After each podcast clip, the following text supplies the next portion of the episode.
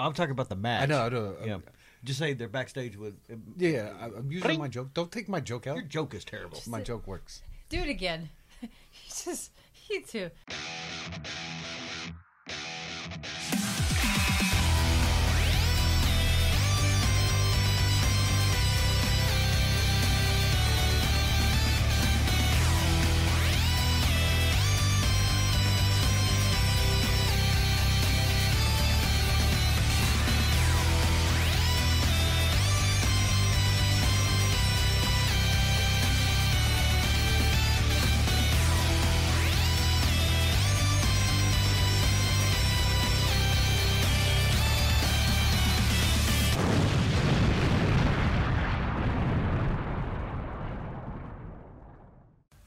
Welcome back to another episode of the Face for Wrestling video podcast. I'm Waldo. I'm the Matt. And I'm Dr. The Wife.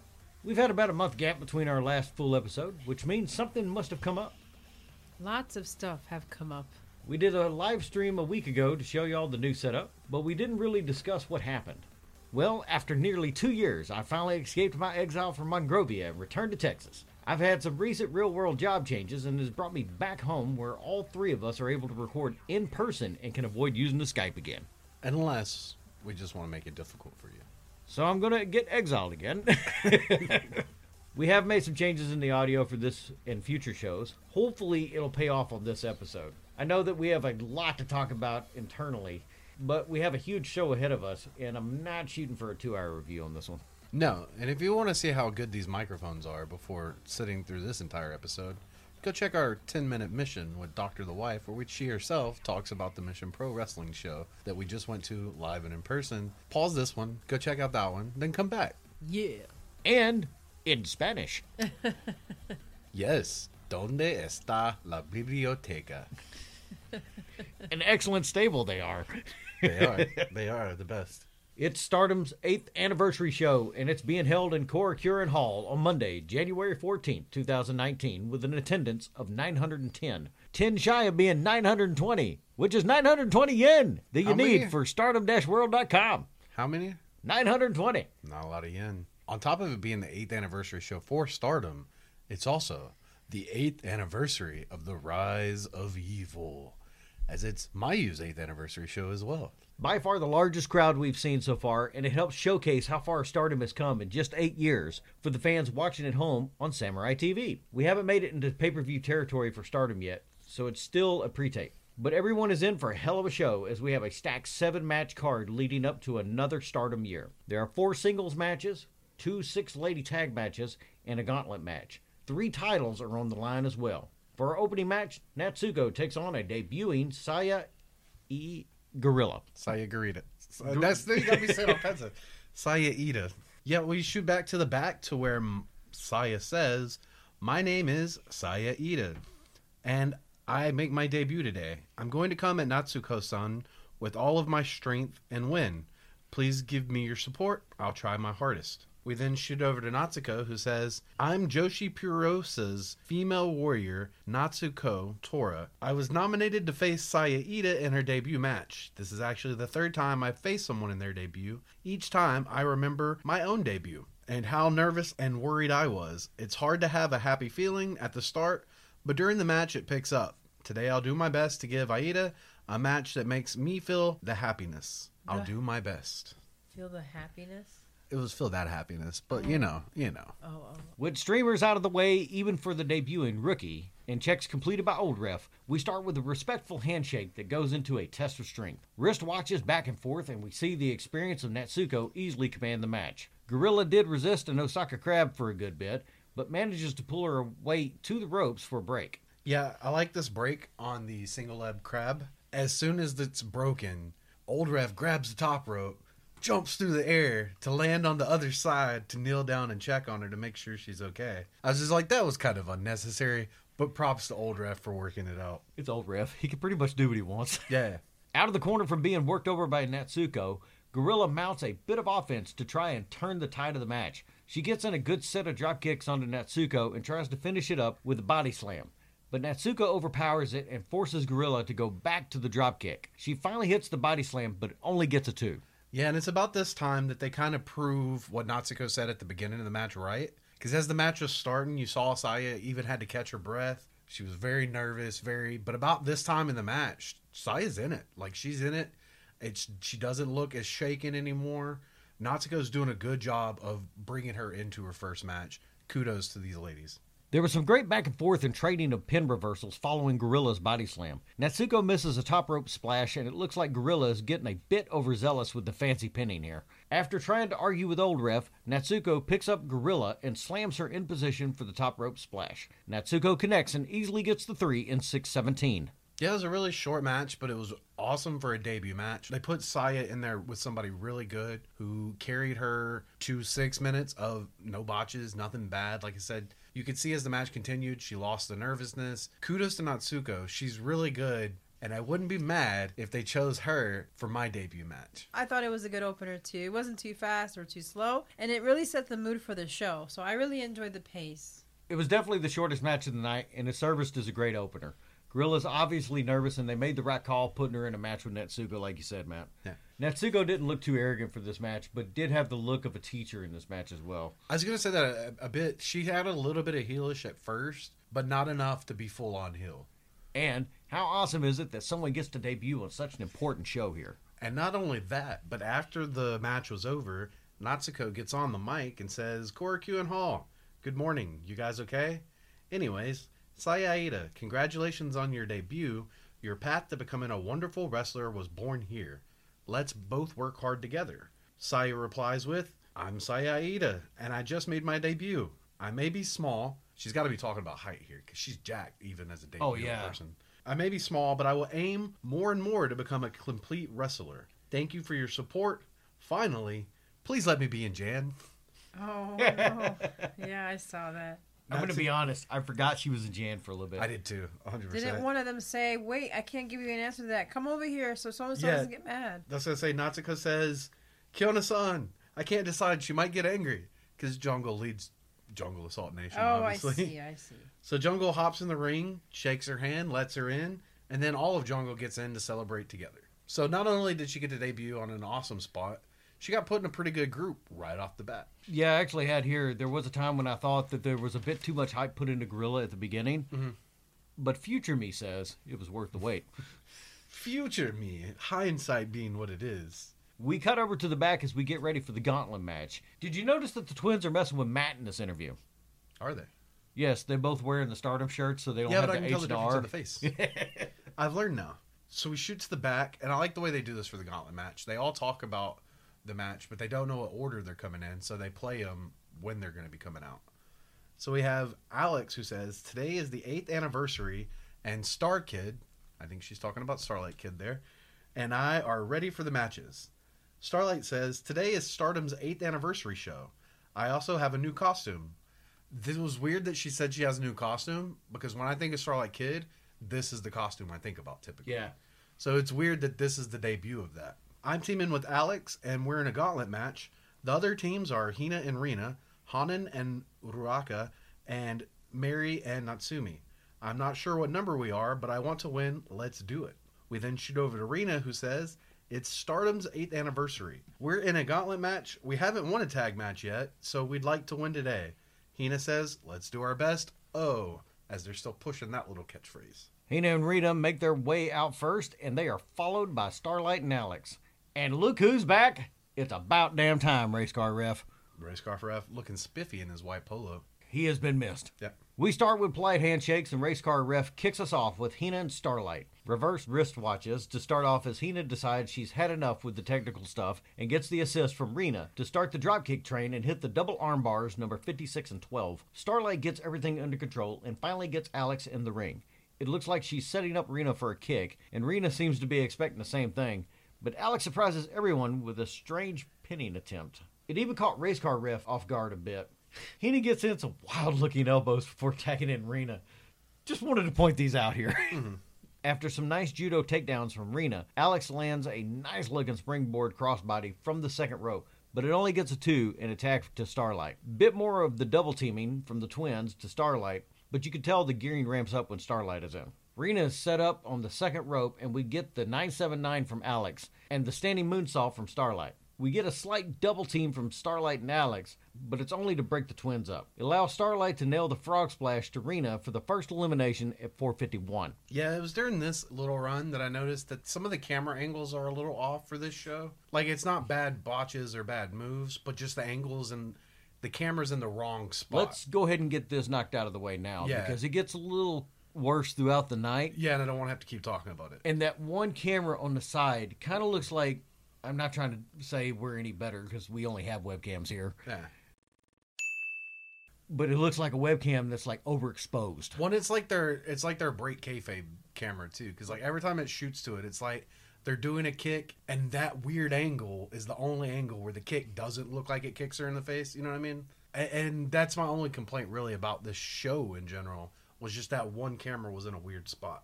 Next out is Mari and Natsumi with their promo in picture in picture. Race car ref does his checks again, and we start with round two with Mari and Alex. Mari's on a microphone and she says, Hello, friends. Mari Apache here, and I think in today's tag team, Mari Apache will be the winner as always. Thank you. Yeah, and there's also a right, nice spot after that where she tries to get Natsumi to say something, and Natsumi just blows her off. And then they come down into the ring, and Mari stands in the corner as Natsumi and goes shake, you know, because they're all friends. So she's super friendly, and Mari's like, nah, F this noise. Race car ref does his checks again, and we start with round two with Mari and Alex. And my goodness, the start that these two ladies have. You could tell that each of them are more comfortable with each other. They swap out to Starlight and Natsumi, and they have a decent showing as well. Starlight does get a bit overzealous and gets tied up in the El Nudo by Natsumi. Didn't we see the El Nudo recently? we saw it in person. uh, I like the spot, though. I like how Natsumi put it in, tagged in Maddie, Mari, and then Mari came in and sat on her and did the little pose. It was, it was a nice little Change of pace. It was cute. While Mari has Alex in the bow and arrow, I just want to reiterate how it's nice to see Alex so comfortable with someone. I think this is the best we've seen her so far in stardom. Mm-hmm. I like how she didn't have to hold back so much. She's also getting more comfortable when she goes up top as we see her hit her top rope drop kick with a little bit more ease this time. I say, yeah, it looks like she's actually going for the moves now instead of thinking about going for the moves, and then them not hitting quite the way they should. It's still kind of weird to know that she's only, what, a year into wrestling here? Who? Yeah, Alex. Really? She's a rookie here. Oh, okay. As Alex and Starlight appear to be cleaning house, Mighty just comes in and lays out Alex with a lariat, and that gets the second elimination at 858. I was say it seemed like maybe Alex owed Maddie some money off that clothesline. she, Did you see the one uh, where she gave her a boot to the face? yeah, Yeah. That was a yeah, hard Mari was- hit. But That this was- clothesline, like, and I'm not, I'm not speculating. I'm just saying, they hit the clothesline, and then they, instead of doing the picture in picture, immediately shot to the back. I hope Alex is okay because it looked like it cleaned her clock a little bit. Uh. Speaking of shooting to the back, we have Ruaka on the mic who says, "I'm not a Kappa. I'm a monster. I'm the 14 year old future warrior, Ruaka." Hanan says, "I'm the fairy from the Southern Islands." I think this is what the second time we've actually heard her call herself that. Maybe. Still don't know what it means. Ruaka says this is the second time we've teamed up. We may be from different units, but we'll try our best. Race car ref starts the last part, and Hanan and Monster clear the ring to gang up on Natsumi. Judo flip out of the corner from Hanan, and she starts taking even more to Natsumi. After a drop kick from running off the ropes, Natsumi gets her bearing straight and bowls over Hanan before she can start going around the ring with them. Nice wristwatch DDT takedown from Natsumi to Hanan. Mighty comes in, and Hanan gets out of the way of a flying Mighty to tag in Monster. A crossbody from Monster, but Mighty is up to lay her out from doing it again. She follows up with the running barrel roll.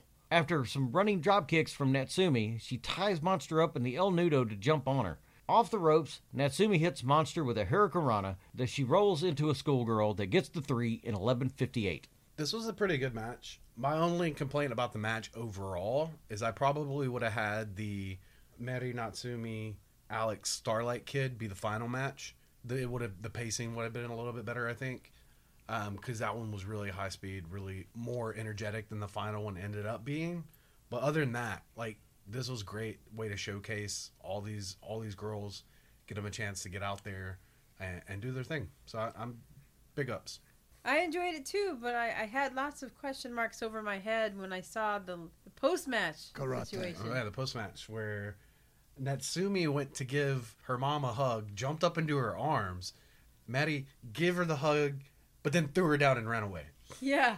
Doctor, my wife, I have some bad news for you. What? It's time to say goodbye to Mighty Apache and her daughter Natsumi. After having been in stardom since July of 2017, both would make their way back to Mexico. As of this recording, they would only have about 9 or 10 matches since their stardom departure to the current day that we're recording. But if you look hard enough, Mighty remains pretty active on Facebook and looks to be having a wonderful life. Good for them. I'm looking her up right now. What a strange duo, though. When Matt and I first started getting into stardom and figuring out who everyone was, we would have never pinned Natsumi being Mighty's daughter. No. And we both got proven wrong by Mighty and Natsumi in a good way over time as well. Yeah, definitely with Madi. Like I said, we we talked we've touched on it before. When we first started doing this, we were kind of cynical internet wrestling fans, typical. We saw Madi and was like, "Oh, she's gonna be the drizzling." But then, like the first match, it was like, "Oh wait, no, we we we we are in the wrong here." And because of Madi, we actually give everybody a chance now. So big props to Madi. Uh, I've loved the Stardom run that she we've seen of her that we've covered on here, and the stuff that we've seen that we haven't covered on here. So props to her. Mission Pro? Mission Pro, Madi Pro. I I mean Natsumi would fit right in. Let's be real. Both of them would. And Madi would be great to help, like at the dog pound, maybe. And they're close by. They are road trip. Kidnap road? No, we'd get our asses kicked. That's true. That's true. Up next is Oedo Tai, Hazuki, Jamie, and Natsu against Tokyo Cyber Squad, Hana, Bobbi, and Sadie. Matt, We shoot back to the TCS locker room where Madi immediately makes Waldo a liar by appearing one last time to say, Hello, friends. Here we are with an impressive top tier group right now. And today we will not be the exception. We are here and we will win. We then shoot over to Sadie, or as Waldo likes to call her, Sadi. who Sadie. says, Konnichiwa, we're here to kick ass. Bobbi says, nervous, excited, ready. Hana says, looking forward to this. Pretty simple promos from everybody. We then shoot over to Jamie, who I realized on this has never said less than five minutes worth of talking. She gets on the mic and say, "Hi, today is a, big day for Oedo Tai. Kagetsu is the main event, and she's got a challenge for the title. But my buddies are here. We have a tag match, and we're against Hana and the Tokyo Cyber Squad. And correct me if I'm wrong, but since we've been reviewing it, this is the actual first time they refer to them as the Tokyo Cyber Squad Yep, this is it. or whatever the hell they're called. But we're a better team. Oedo Tai has been around forever, and I've just joined. But I feel we get along really well. We have good chemistry, good pals already, so we're going to pick up the win. Right at the end of the TCS promo, did Sadie try to make a gang symbol? I don't Is know. she? I think they all kind of made symbols. It was weird. yeah. Hana like at the last second decided to shoot the camera with finger guns, so like they were all trying to figure out what they were trying to do. I said it's the first time as TCS, and they're still figuring it out. Oedo Tai getting ready to make their entrance, and we see Japanese Jack Tunney at the back table fiddling with his phone. Good for him. Good for him. and I can't quite make out what's on Natsu's sign due to the lights at first, but I do get a better picture later on, and it says costume Maji ga imashita, and then on the back it says Oedo Tai. Basically, sorry about the costume. Guess who showed up late to the show and didn't have anything? Yeah. By her sign, he means she was wearing this on her body, not carrying a sign. She actually had these two poster boards taped to her stomach and back that said these things. But everyone in Oedo Tai is out, and they let Jamie lead them to the ring. We get an Oedo Tai dance that seems to be to power Jamie up, I guess. Yeah, I think this is Jamie's first dance, so they, Oh, it was the way they were working her into it. I will say Jamie did a better job at the dance than uh, recently returning to wrestling Session Moth. Yeah, but the Session Moth dance. In her defense, she was probably drunk. No, not probably. She was drunk. After all the intros and such, race car ref loses order as Oedo Tai rushes TCS and focus solely on Bobbi. Well, actually, we get a little bit of fun at the beginning of a match because it is a Natsu match. So she initially, after she does her intro, tries to join the TCS team. So they push her down real quick and don't let her join. And then as they do the streamers for Hana, they try to clean up the streamers afterwards. I was gonna see. She once again attacks them and steals the streamers and just won't let them take them. Oh, sorry, they were Hazuki streamers. She wouldn't let them take Hazuki streamers. Jamie is quick to remind Bobbi that she was the one that betrayed them. Now is on the outside with some assistance as Bobbi appears to be getting her bearings straight. And we are straight to the outside with everyone everywhere. It does let us get a good shot of all the people in attendance as Hana walks Hazuki up the stands. Strange for an Oedo Tai match to have that going on and something in the ring as well as Jamie and Bobbi are still there. Yeah, they were kind of like, no, we don't, we don't want to do that. We're going to stay in here and, and fight. Bobbi reaches in to tag Hana. Wait a minute. How? When? She was just in row Z. Uh, teleportation? It sees a double team bow and arrow from Hana and Bobbi to be put on Jamie, but I don't think Bobbi was ready for it. no, and you have the interesting thing where Hana there plays it off and starts saying that it was all um, Jamie's fault and tells the crowd that she sucks and the Didn't yeah she she do it? started it yeah she started it but she was blaming it on Jamie and not her partner who actually messed it up which is Oh. pretty good. Jamie stops Hana's offense with a more improved backbreaker from the last show. She tags in Hazuki and she gets overrun with TCS until a run up into the corner from an Irish whip and double drop kick to Hana and Sadie. Sadie? Sadie? Sadie. Sadie. Sadie. Got it. Her attention turns to Hana as Oedo Tai try to keep the ring clear.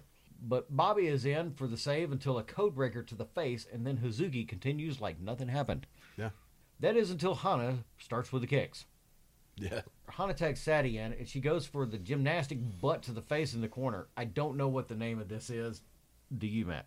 It's a uh, do. It's like a springboard back elbow is what it is. After a quick showboating, she whips Suzuki out of the corner. Yeah, she kind of did the Roman Reigns punch the ground power up. We will not be splicing. yes. And then went for a handstand into a head scissors. Yes. Word. Hazuki reverses a suplex attempt into a DDT and quickly goes for a tag to Natsu. She assists Hazuki and Jamie in keeping Sadie down in the corner and gets the crowd going for her Bronco Buster. When Natsu is done, she rolls Sadie out of the corner for a surround sound dropkick. Bit of a comeback from Sadie until Jamie and Hazuki issue a rejection. After a two count, Hana comes in to dropkick Natsu in the face, and we get a bit of a mix up until Sadie drops everyone by mystifying them with the fanciest kip up. Like a three step kip up, which I've never seen before in my life. After a clothesline, Sadie powers up and crashes into everyone outside. Not everyone. Did you notice? Hana was smart. She was standing to the side applauding. I think Sadie forgot she was legal because you see Hana pick her up from the side mm-hmm. and guide her back into the ring after Natsu is rolled in. Sadie goes up top and lands a moonsault for the three in 930. I have a complaint. Okay. I don't like to be negative, but I have a complaint. Damn it, Sadie. She was holding her shoulder up as the ref was making the count. I know. I'm like, come on, dude. Why? Why? Other than that, this was a pretty quick paced, fun match. Just why would you hold your opponent's shoulder up when the ref is making the three count? I, it, I, I, I anyways, moving on. It was a good match. It put everyone in a good light and continues the story of the newly formed TCS and their feud with Oedo Tai. Yeah, they did a good build for everybody in this match. Everybody got some time to work. Hazuki proved to be the worker once again. Natsu is so much fun. She's quickly becoming one of my top 10 favorites. Doctor the Wife? No, it was a really good match. I, I enjoyed the athletic and athletic ability of Sadie. Um, I know that the flip over the rope caught me by surprise. I never saw. I've never seen that before, so I, I was enjoying that. Um, but uh, Hazuki, yeah, she really did surprise me. I, I'm thoroughly enjoying her more and more every time I see her in the in the ring. Our next match has two originals from when Stardom first started, with Mayu being with the promotion the entire time as their top face. It stars Mayu, Arisa, and Saki against QQ of Konami, Bea, and Azumi. Mayu is still injured, and it's surprising to see her in this match. Seeing as it's the anniversary show, I can kind of understand why she did it. Still a bit of a risk considering it's still a bit longer before she's back in singles action again. Yeah, but not only that, she proves to be a heel as they name the match after her. It's the Mayu Iwatani 8th anniversary match. Only a heel would have a match named after them. Uh, we shoot to the back where Konami says it's Stardom's 8th anniversary. Congratulations. We're at Korakuen Hall and it's Mayu Iwatani's return. While it's Stardom's 8th anniversary, it's also Mayu's 8th anniversary. Regardless, QQ will be victorious. We then shoot over to Mayu, who looks to be the most fired up I think we've ever seen her in a promo. Where Mayu says it's Stardom's 8th anniversary and we've got the old members together. She tries to do the uh, Stardom hand symbol and somehow messes up and do the Oedo Tai symbol. I don't know how you confuse an S and an O.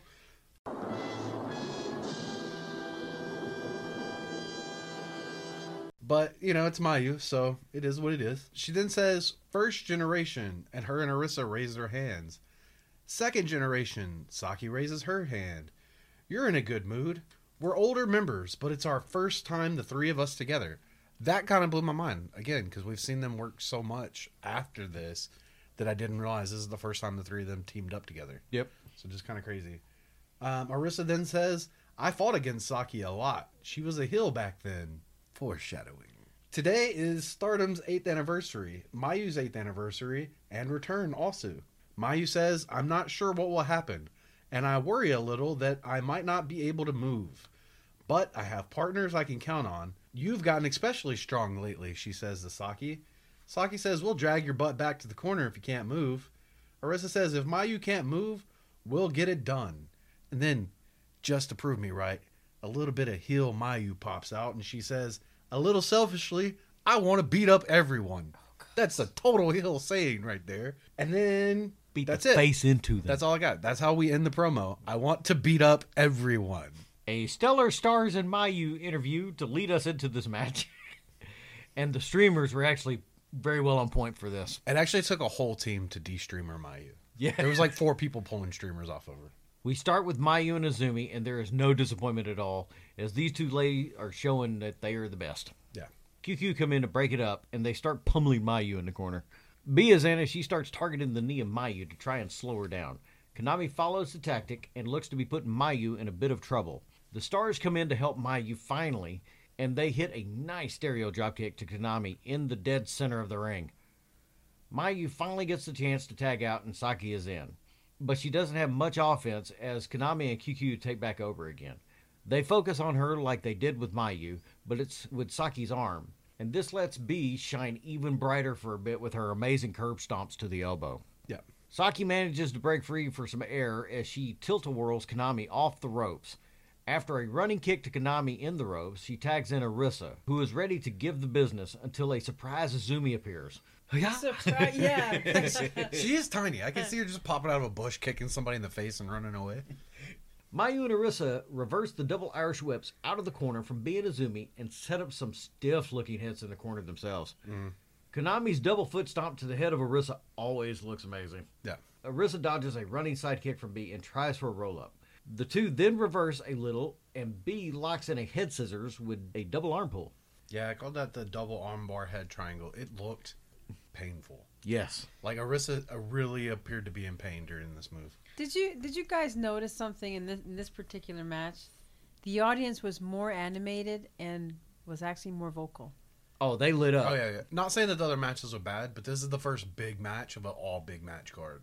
Right. Arisa makes the ropes to avoid being submitted and goes into a kick fest with Bea.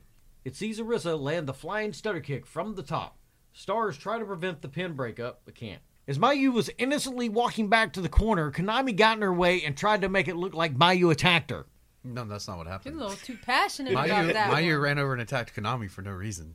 Oh, she just ran into her fist and her feet. I have no idea what y'all are talking about there. Beautiful series from Mayu out of the corner to attempt a roll up on Bea. And it's awesome to see Bea keep up with everyone here, too. Yeah. She is really in a league of her own as far as foreigners go in stardom. Yeah.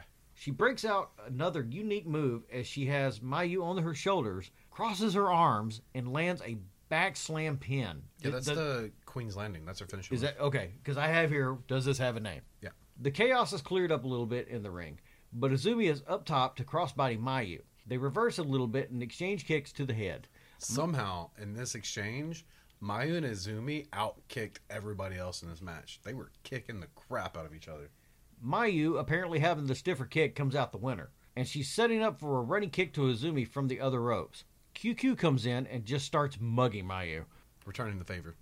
All three QQ members are in, and they stereo kick Mayu down, and she kicks out at 2 and 99 one hundredths. Saki springboards off the second rope and gets Bea and Konami in a double bulldog. I okay, that looked nice, Yeah, because Savior Saki can do no wrong. but it was after it took her 20 minutes to get in and actually help. She was in the match earlier. She tagged out. Nice fly to the outside from Saki as Arisa is holding everyone down for her. In the ring, Mayu is still wrestling Azumi. Azumi comes off the ropes and tries for her Karana, but Mayu changes it into a release jackknife. And Azumi is staggering to get up from that one, too. Yeah. Ooh. Mayu slips behind Azumi and picks her up.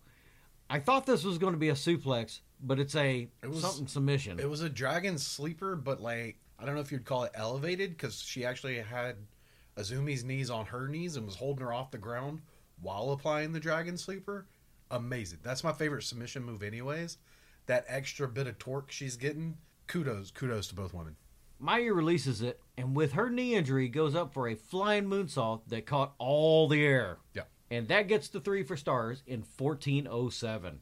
Jeez, Mayu. Yeah. There are some that use tag matches to help stay in the ring while avoiding undue stress on lingering injuries. Then there's Mayu. I feel like this was she. She took it upon herself. It's the eighth anniversary. She feels like people are there to see her. She can't just stand there in the corner. She's got to put the work in. So obviously, if she wasn't injured, she'd be in the one of the top one-on-one single matches on the card. Possibly. Yeah. But she really pushed herself here to be at this show and not disappoint anyone, Mm. and somehow didn't injure herself any worse. Well, I mean, she did disappoint QQ. They were looking for that win. good. I, I like this though. I mean, it starts out high paced and occasionally hits to the corner, keep the competition in control. But overall, I thought it was a very kick ass match with all the counters and the reversals. Yeah, I honestly thought Mayu was going to be out of it more, and we'd see more of Arisa and Saki. But all six ladies were high paced the entire time.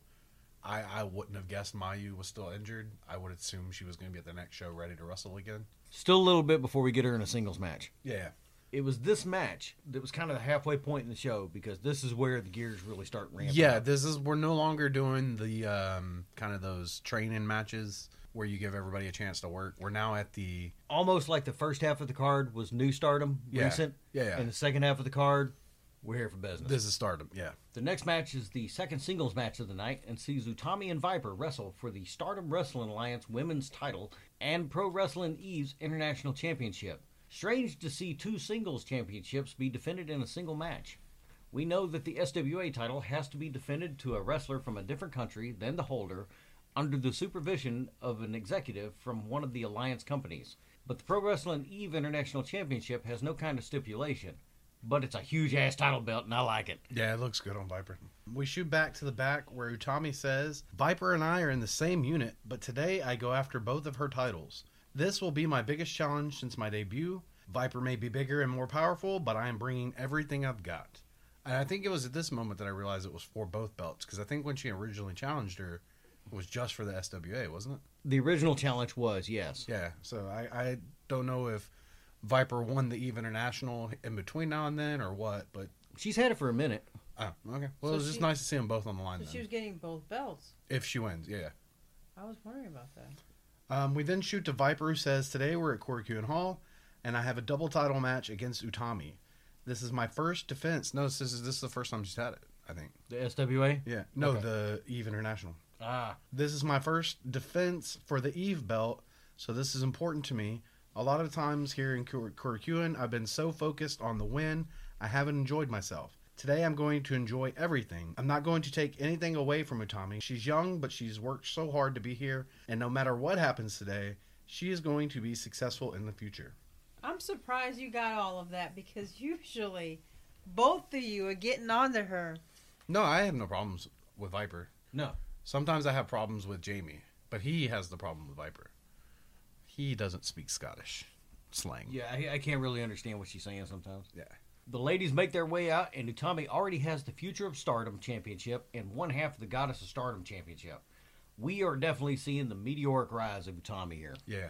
Viper looks like an absolute beast coming out with her title belts and not with her hair rolled up like an elementary student. You know what though? Viper really made Utami work for that. Oh, we'll get there. We'll get there. Race car ref starts us off with this QQ title matchup. Viper starts off by showing everyone that she is bigger and stronger of the two, requiring Utami to be a bit more smart and technical in their match. Yeah. But I have to be honest, it would appear that Utami didn't catch up on that until a little bit into the match. Yeah. because Viper is just able to walk her around the ring and do whatever she wants for the most part. Yeah, there's a nice slow build at the beginning of this. It's not until Viper body slams Utami and she rolls out of the way of a Viper backdrop that Utami looks to start gaining the upper hand. But it's shut down quick as Viper rolls her to the outside and looks to walk and brawl with her. Utami ducks out of a Viper barrel roll into the chairs. We have to say farewell to another fallen chair here. Yeah. I I actually have that in my notes. I'm like, and there goes another chair.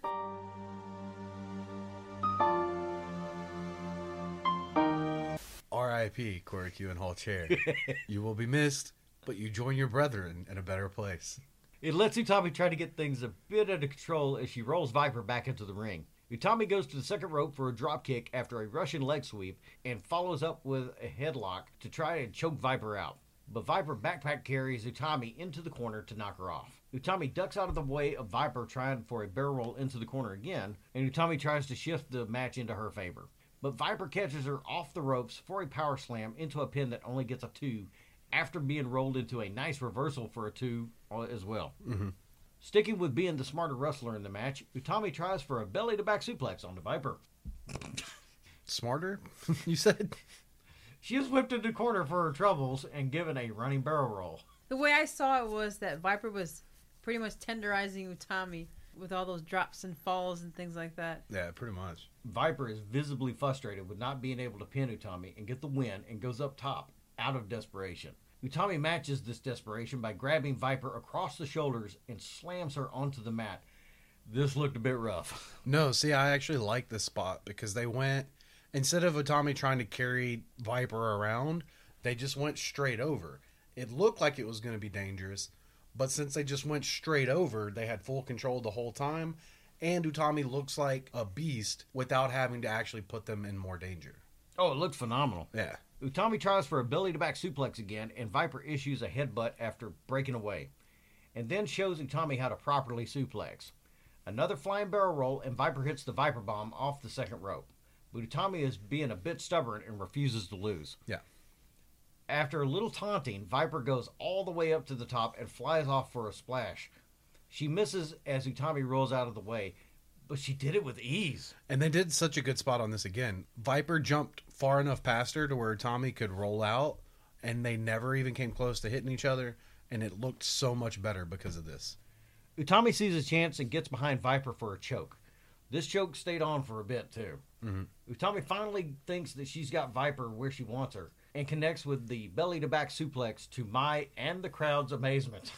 Yeah, I think it was a bit of a German suplex, and like we were talking about earlier, since they didn't have Utami go beast mode throughout the entirety of the match, the one spot on the top rope and now this spot made Utami look so much stronger, and it's safe because she still has her strength from the entire match.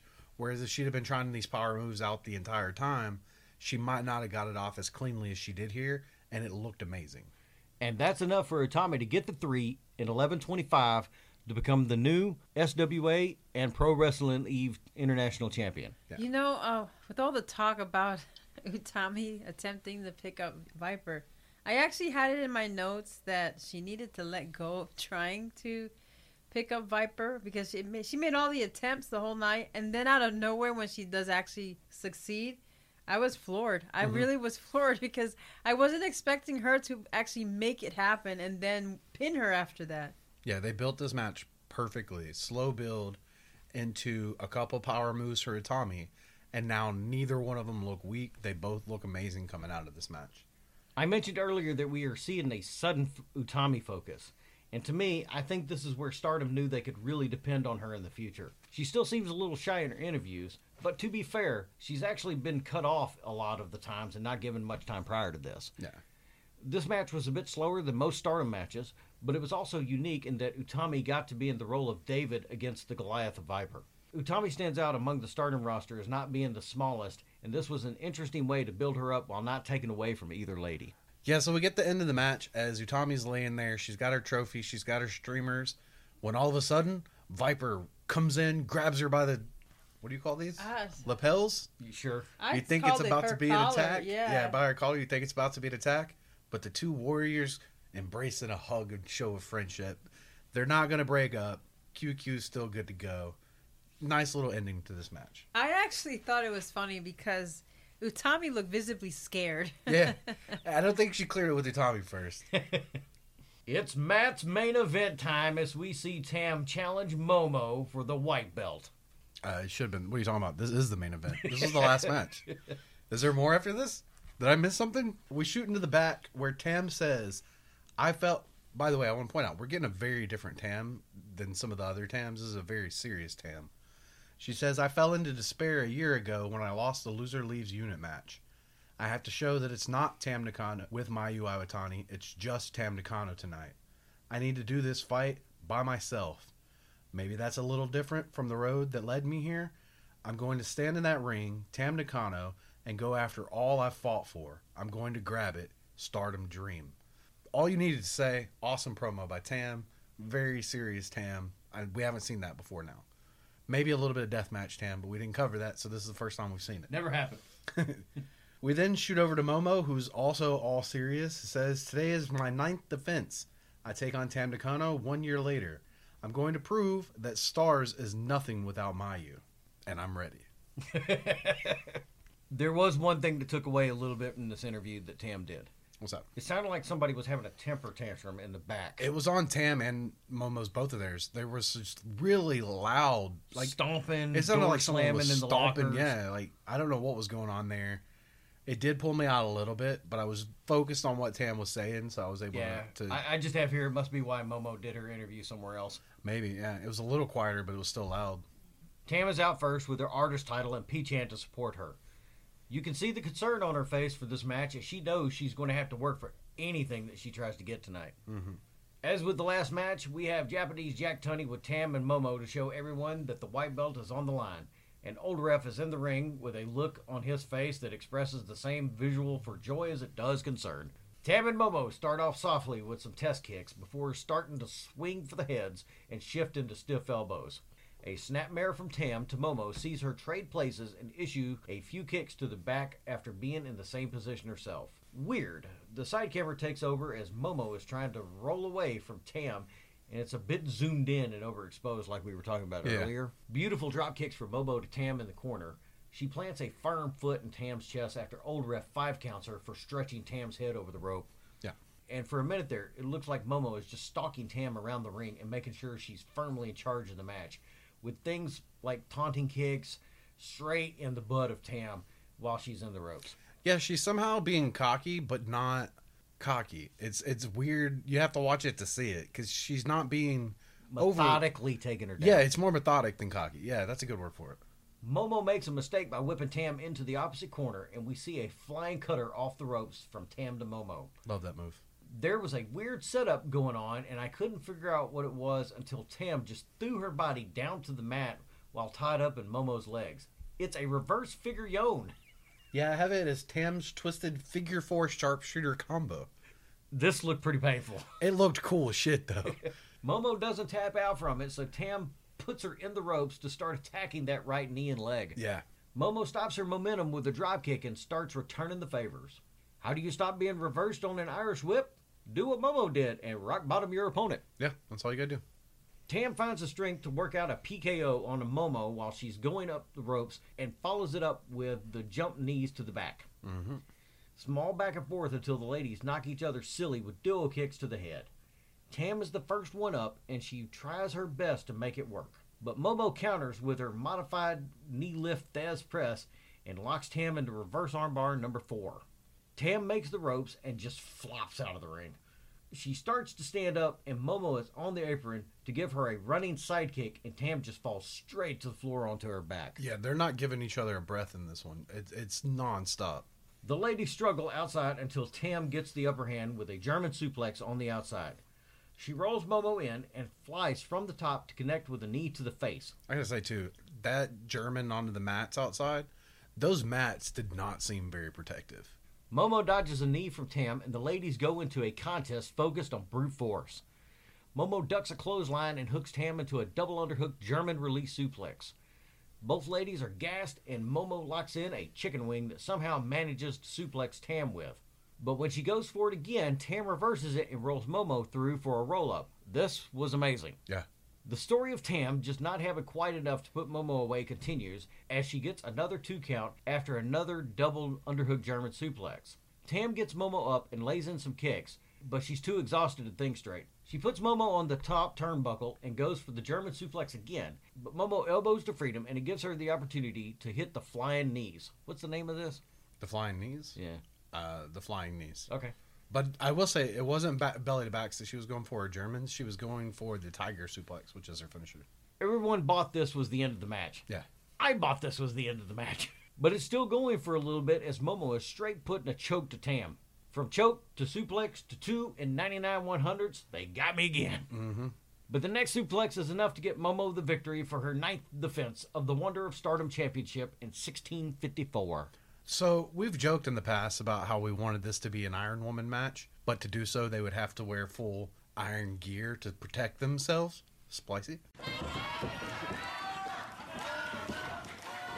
But honestly, if this had been a 60 minute Iron Woman match, I do believe both competitors would have been dead. they both put everything they had into this match. It was brutal's not the right word because it wasn't brutal. It was just captivating. I have one note in the entire thing, and that was Tam's twisted figure four sharpshooter combo. Because everything else, I was just so focused on the match and watching what was happening. They drew me in. They both look exhausted after this match. And I stand by the fact that these two women are probably the best in the company at making other people look good. And so, therefore, when you have this combination, they make each other look amazing. This was a hell of a match. Highly recommend you go out of your way to check this match out. You know, when I first started watching this, I thought, wow, Tam looks so different without her normal look. But I think that was a foreshadowing to what you were saying with, with how focused and serious she was for this match. So, uh, some of the things that I noticed was the fact that uh, they really concentrated on uh, wearing each other out more so in the limbs because it just for the whole match they just seemed to be going back and forth chipping away at each other. So it started off slow but it really picked up quickly. And then one of the things that i also noticed here was that overall it was a good match. Tam showed herself to be a really strong fighter. And i'm not sure if anybody noticed this waldo's favorite wrestler was coaching on the sidelines. I meant saki Yeah, Saki. She had the support of Saki and Arisa throughout the entirety of the match. They were running back and forth to whichever side Momo happened to be on, yelling encouragement towards her. I did notice that. But before we go to the post match stuff, I just want to say too, I literally had to take a 30 minute break after this match because I did not want to judge the main event after what I just saw.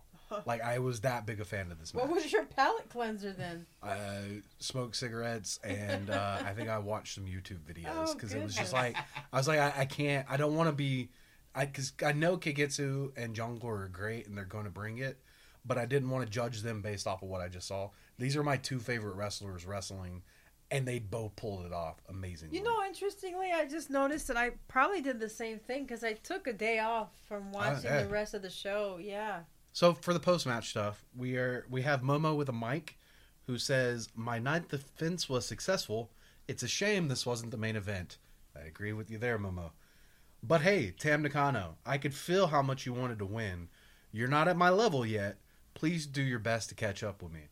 Subtle heelness there. You did good, but I'm just better than you. I like it.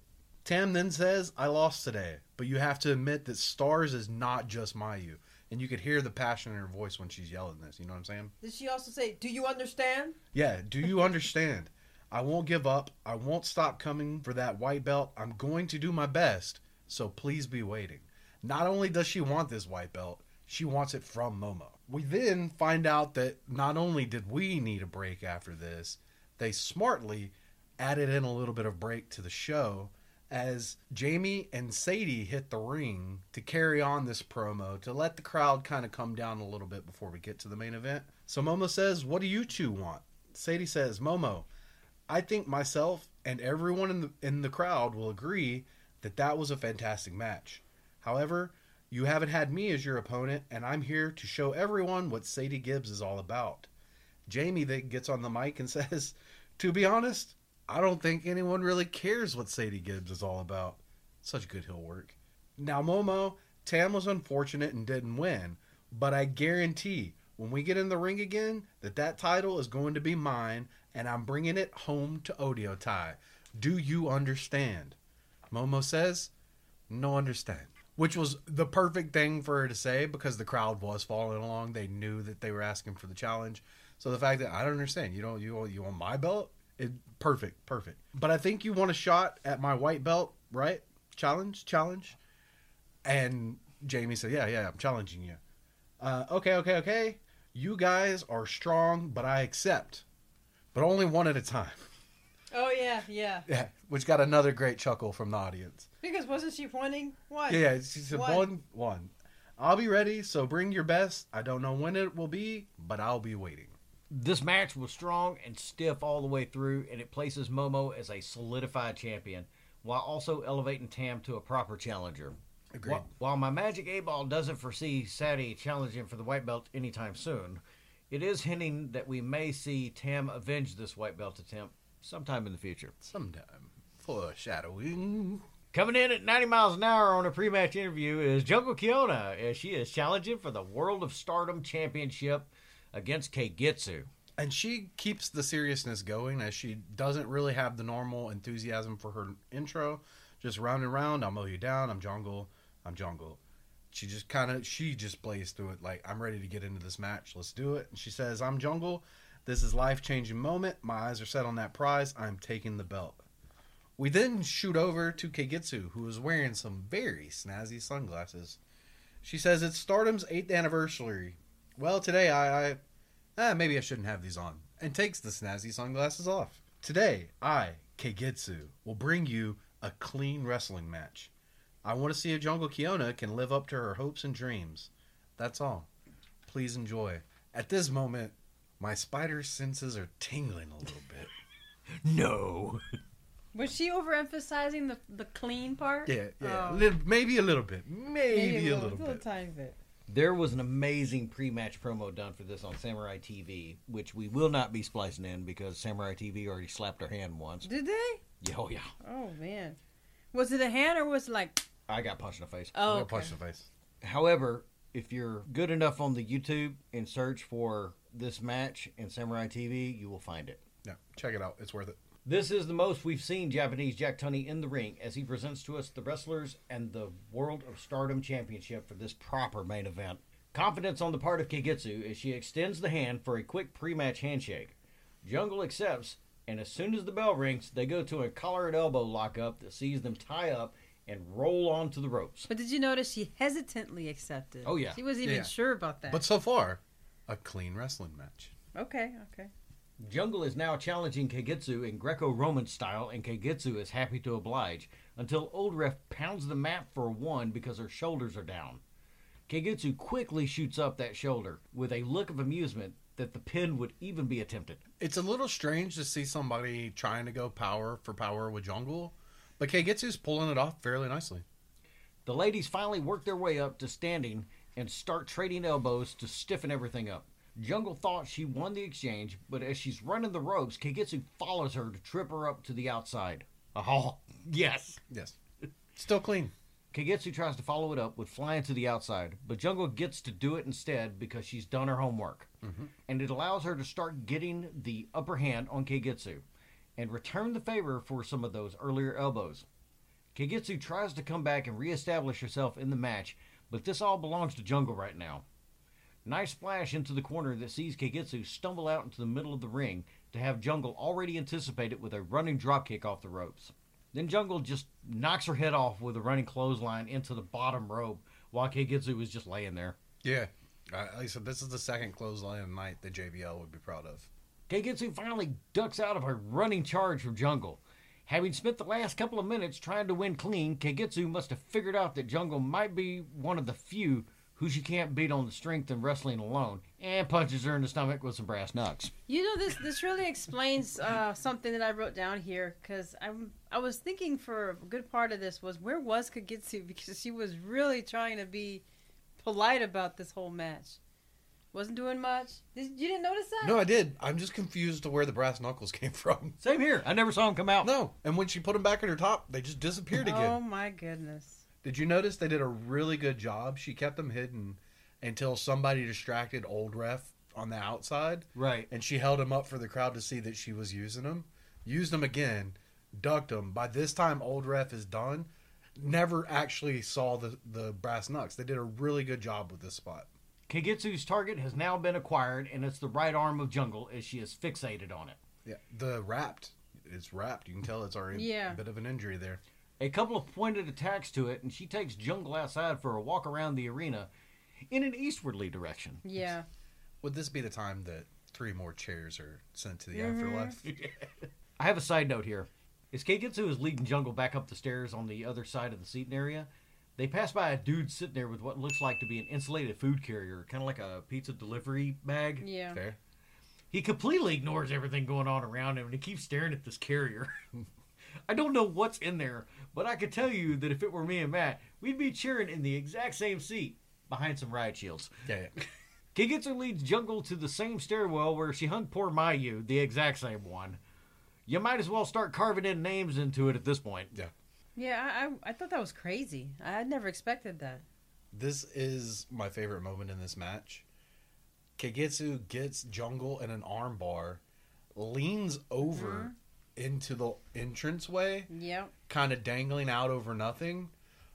Not only does that look amazing, but did you notice? For some reason, old ref says, you know, you can only do this for five seconds. You're outside the ring. Doesn't matter, right? Why was he doing this? He's got a hold of Kagetsu, making sure she doesn't fall to her death Right. they put it they built it up in a storyline and made it look like he was you know doing the rules when really he helped set up this spot all three of them. Also natsuko's ducked under jungle at the last second if you notice that. They're all making sure nobody falls and make this spot look amazing. Yeah, for the love of all that is holy, why wasn't there a shirt made from this moment? right? There should be. It looked really good. And kudos to all four of these people for pulling this off and making an awesome moment I noted here that Kagetsu has shown in this match that there's no limit to her imagination when it comes to oh yeah no torture devices around the arena, including the arena itself. Yeah, we recently talked about somebody being an innovator of violence and coming up with new moves and stuff. Kagetsu just it's Tuesday. I need to yeah. It's Tuesday. I need to hang somebody or I need to hang myself. I need to hang myself by using someone else's arm. Uh-huh. Hey, look, a ledge. Good opportunity. Yeah. Old ref here obviously has no fear either, as he just started walking over the concrete barrier like he Yeah. could walk on air. Yeah, like I said, he he got into position quickly, made sure nobody got hurt. It looked awesome. You know what, though? I have to give it to Jungle as well because she was playing a lot of head games. Yeah. Miss Yuri starts announcing to get out of the way and then starts doing the count over the PA. Mhm. Old ref has had enough as Kagetsu and rolls Jungle back in at 10. Yeah. Off the top for a stomp, and Kagetsu is still targeting that arm that she tried to rip off earlier in a drive-by assault. Jungle finds it in her to lift Kagetsu up with that one arm by itself. Yeah. Oh my god. that Is this the was impressive. Yeah. Wasn't that the same arm she was working on, too? Yeah, yeah, yeah. yeah. Yeah, that was impressive. But Kagetsu reverses with a modified code breaker to get armbar number 76 back in. Jungle finally makes it to the ropes after they are both up. Kagetsu gets rejected out of doing a choke slam. This allows Jungles to get a chance to get back the- on the offense. The absolute drop kick of the night was during this as the camera was set up perfect and caught all of Jungle digging into the back of Kagetsu's head. Yeah. Just in time for the Olympics in Tokyo, it's the hammer throw with Jungle setting the Yeah. standard. So good. Such a good spot. A failed pin from that, and Jungle lays in the head scissors choke, and Kagetsu tries to roll it away as she's having trouble breaking out of it. She finally makes it to the ropes, and they are back on their feet as Jungle starts woman handling Kagetsu. Up top, and Jungle comes in flying, but it's straight to Kagetsu's knees, and she is down. Like legit flew on this spot Yeah. too. She Yeah. got some height. But you know, you know, I'm interested to see what you could splice in for this one because I had to watch this one a few times just to catch Jungle's face the moment that she hit the knees mm-hmm. and just kind of bounced off of him. Because the the look was one of regret. I So- immediately regretted this. so, so I wrote here. Um, I'm wondering if Wallow can splice where he captures the exact moment when Jungle has regrets, or just after that painful shot up her body into her brain when her face just O's. But the pain on her face said it all.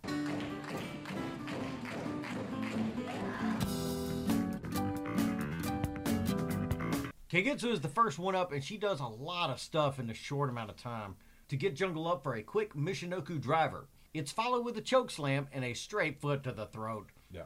Showing a little bit of frustration, Kagetsu lands another Michinoku driver to Jungle, setting her up in the corner. Kagetsu isn't even all the way up before Jungle is back on her feet and sending Kagetsu back down to the mat. It was just enough offense to slow down Kagetsu for a breather. But as Kagetsu tries to come back from it, Jungle starts laying her out with some stiff lariats. Yeah. She looks to be coming in for another one, but Kagetsu manages to get a foot up and kick her in the arm. Yeah. This sees Jungle take the tape off and proper lay Kagetsu out. This clothesline, like I said, the other two were amazing. This one, she she flipped Kagetsu completely, 360 degrees, dropped her down. Body slam in the middle of the ring, and Jungle can clearly land a top rope splash as she looks like she's had room to spare if she had actually jumped for it. Yeah. I had to rewind here because I've never seen a pin breakup that turned into an arm breaker. This No. looked pretty painful. Yeah. They rolled around for a little bit, and Jungle finally makes the ropes. Kagetsu catches her breath and has a bone to pick with physics, apparently. Yeah, it looks like Kagetsu went for the Yoshi Tonic, that move that was a hot contention. I'm still looking at you there, fan. I think it's tech, whatever. You know who you are. She looked like she was going for that Yoshi Tonic that Starlight likes to do, but rolled all the way through and then again to pull her up for almost a small package kind of looking thing. Jungle counters a Hurricanrana into a power bomb. We say it every time Jungle appears on a show, but the amount of strength on this lady is amazing. Yeah. Then she picks her up to do it again. Yes. After the power bomb, the the pin attempt when Kagetsu kicks out at 2 mm-hmm. did you notice Old Ref's face? He's even tired at this point. Yes. He thought it was over. They hook, line, and sinker. Everybody thought this was the end of the match. Going for a gut wrench powerbomb, Kagetsu gets the mist in the eyes of Jungle. And with Old Ref not looking, she hits round two. With her eyes burning, Kagetsu lays her out in the corner for an Oedo coaster and then pulls her up for the back body drop that gets the three for Kagetsu in 21-37 for her sixth successful defense of the World of Stardom Championship. Post-match, Japanese Jack Tunney is in and out quickly with the red belt. This match was phenomenal. And again, not judging it based off the last match. Jungle looks amazing. They proved that Kagetsu had to cheat to beat her. She used the brass knucks. She used some outside stuff. She hit her with the mist. Small complaint. Just small complaint. And it's only because, you know, I'm nitpicking at this point. I wish the arm had something to do with the finish. That's just a small complaint. Because they told such a good story of the arm throughout the entirety of this match that I expected it to have something to do with the final. But the fact that they went with the cheating still follows the story, so I'm not really complaining. I think it's the case of too many plots Yeah. waters everything Yeah. down. But it still ended up being amazing. Both ladies put it all out there. Like I said, we said it a couple times. I understand the fans, the pain of Jungle Kyona fans, because she puts on amazing matches. And to just never get that last three that you want her to get, you know? I- It's tough. These two were were really they were not giving up. It was a fun match to watch. I saw that Kagetsu she kept getting recharged and picking up steam throughout the match, which was fun to watch because it comes out in, in spurts, but when it, it comes out, it's high energy. Yeah. But overall, it was a great match. I uh, really enjoyed the intensity of both competitors and the creativity of Kagetsu around the around the ring and in the arena. This match is the template of what Matt and I consider a five stardom match. It built logically all the way through the match with a clear face and heel. Both ladies are always phenomenal and possess incredible strength. It's matches like this that make me sad that Jungle hasn't had a chance to carry a singles championship yet. This is obviously my match of the night. We'll get into match of the night a little bit later because after this match is over, Kagetsu gets on the mic and says, Shinkiba, uh, uh, I mean, Korakuen, how you doing? It's my sixth defense. Jungle, did you really think I'd wrestle a clean match, you idiot? Hazuki, come up here. I want to put my title on the line against you. What do you say? Oh, my bones, they are ready. I am ready. Hazuki says, I'm surprised you nominate me, but there's no reason for me to refuse. You more than anyone know that I have changed. Everything you taught me, I'll use to beat you. I'm even more ready now. Hey, Iwatani, it's your 8th anniversary show, so you can close the show. She hands Mayu the mic, and Mayu does the most Mayu thing of all. Mayu drops the mic before picking it up and saying, Thank you. You really like Mayu, huh? And she keeps poking and prodding at Kagetsu as they're doing this. Did she drop the mic or did Kagetsu drop the mic? That's what I thought first is maybe Kids Kagetsu was healing it up, but no, Yeah. I watched it back. Mayu had the mic in her hand. Oh. She just dropped it. She then leads them in the stars and do the star symbol, everybody close. Apparently that disease was transferred from Mayu to Kagetsu. Keigetsu accidentally throws up the stars until now and Hazuki admonish her and force her to throw up the O real quick. I just want to say this: we're about a year away. Yep, I know. So we get the end of the show, and they close it out with the stars chant, and that's the end of the eighth anniversary show. This was a really good night, a really good show. Before we get into more about the show, let's get it. Let's get this out of the way. So Waldo, who is your hill of the night? It was a tough call, but my heel of the night would have to be Saki. She was hardly in their match and wrestled less than the injured Mayu, who came back at the behest of the fans to represent the company's flagship show on its 8th anniversary despite her recent and still career threatening injury. She put the burden of stars winning a match on Mayu despite being fully healed up. This has to be an entirely new low for her.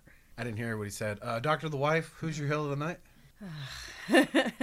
My heel of the night has to go to Mari Apache. She hugged Natsumi and then threw her butt on the ground. I found that pretty funny. I have Mari for the exact same reason.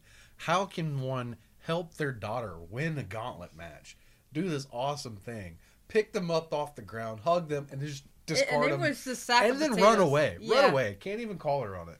Both of them great wrestlers, and with Stardom moving forward, we are definitely going to miss them. Yeah, that's the other reason that Mari gets a little bit of heel tonight. How are you going to leave me when I when we're, when we're fighting you? And we're You know, fans? I should say that because Yeah. I'm just finding her as a fan. Yeah. Um, so my match of the night is clearly Tam and Momo. Nothing against the main event, but Tam and Momo, like I said, they the two of them could wrestle me and make it look good. So when you put them in there against each other, that he was talking about the five stardom match. This was a ten stardom match for me.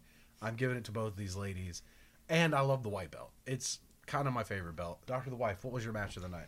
Overall, this show was pretty good. The pace was great from beginning to end, but I have to give the match of the night to Jungle versus Kagetsu. They started slow, built up the intensity throughout the match. They were not giving up, and Kagetsu's show of energy was shocking at times because it would be intense, high velocity spurts, lots of creativity. It was fun to watch, but it made me think of the commercial for the Trix cereal. You ever see that? You can say it. We just can't spicy. Oh, okay, okay. So it made me think of, uh, no, no, tricks are for kids, and then she walks away. Waldo, I think we already know your match tonight. Yeah, 'cause it you was kind of definitely spoiled it. it, it was already the main event. I, it- everything was right about. Boo this man. Overall, the show Damn it, was Momo. shut up. Overall, the show as a whole, Uh, wonderful success. Yeah. Great show all the way through. Stardom seems to be on the glide path to success in the future. There was an obvious shuffling prior to the anniversary show. Mayu's injury a few weeks back changed a lot, but Stardom didn't have to go back and change the card and posters because of presumptuous advertising. As a fan, I am confident that I would have left this show on a high, and I can easily recommend this show to the 228 subscribers that we have as of this recording. Thank you all so Yeah. much for the support here at Face for Wrestling. yeah, hundred percent. Like not to take away from the first three matches because they were okay for what they were, but these four final matches from the six woman tag of Stars and QQ, Viper and Utami, Tam Momo, Kagetsu Jungle. You could have put these as main events for any show, any company, and nobody would be mad. The fact that you got these four matches back to back to back to back, and it's what two years later now, and you're still feeling some of the ramifications from these matches in Stardom is amazing. So, having said that, Matt, Mhm. I was just thinking about it, and this show's running kind of long for us for Yeah. what we normally do. So, I'm thinking that we may actually drop a little bit of bonus content this month. What's that? So, what we're going to do here in a maybe a couple of days, uh, about a week after this drops, Mhm. You and I will come back and have this playing in the back, uh, the main event playing in the background, and we're going to talk about how significant this show was, Mhm. setting up, moving up forward for the next two years. I'm okay with that. Shouldn't take too long.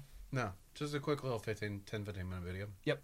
Again, like he said, our 228 eight subscribers out there. If you have not seen this show, go watch the show. It was really good. So that's it for me, Waldo. I'm Matt. And I'm Doctor the Wife. Be sure to catch us on all the usual places within social media at Face for Wrestling, on the Twitter and Facebook, also at Doctor the Wife now. Leave a comment below and let us know how we're doing. Well, wait a minute. Yes, you can catch me at Doctor the Wife now, but also take a look at our Instagram at Face for Wrestling as well. You can catch the audio version of this episode on SoundCloud and iTunes. Don't forget to stutter kick the subscribe button here on the YouTube. As always, check out www.stardom-world.com where you can get some amazing wrestling action for only 920 yen a month. How much? 920! Not very much. Don't forget, everyone is different and everyone is good.